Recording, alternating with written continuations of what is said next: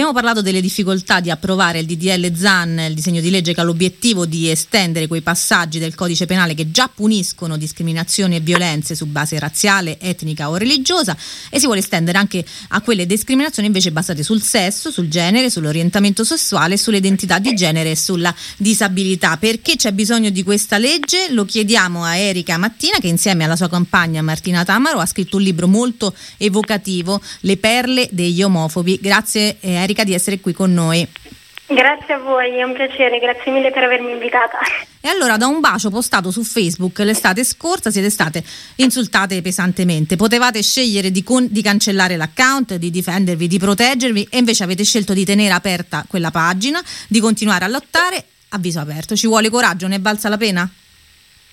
Beh, sì, assolutamente sì. Diciamo che eh, purtroppo da due anni a questa parte siamo soliti ricevere insulti e minacce online abbiamo continuato a reagire e cerchiamo di andare avanti. Il DDL ZAN serve perché noi abbiamo provato a denunciare, abbiamo provato a chiedere aiuto ai carabinieri e non hanno potuto fare niente perché non c'è una legge ad oggi che ci tuteli.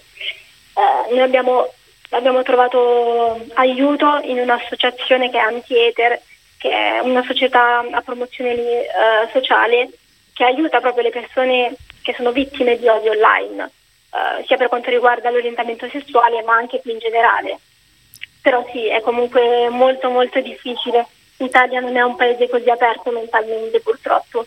Eh, voi il vostro primo hater però poi alla fine vi ha dovuto chiedere scuse, scuse che avete giustamente poi incorniciato proprio in un quadro. Che effetto vi ha fatto vedere le scuse nero su bianco? Eh, è stato un effetto molto forte perché dopo tanto tanto tempo siamo riusciti ad ottenere eh, la nostra prima rivincita, tra virgolette, quindi ci ha fatto un bel effetto, noi speriamo che quelle scuse siano sincere e pensiamo di sì perché comunque non era tenuto a farle, eh, uno, ci ha risarcito e ci ha voluto chiedere scusa, quindi è sicuramente un passo avanti.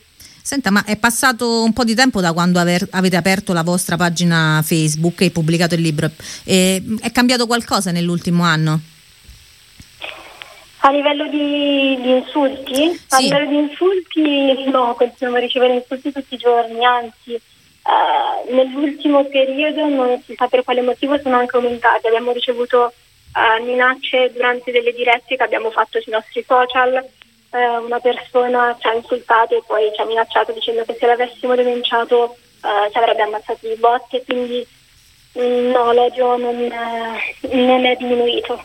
Senta, ma questi, ma questi insulti vengono fatti solamente online o vi succede anche dal vivo?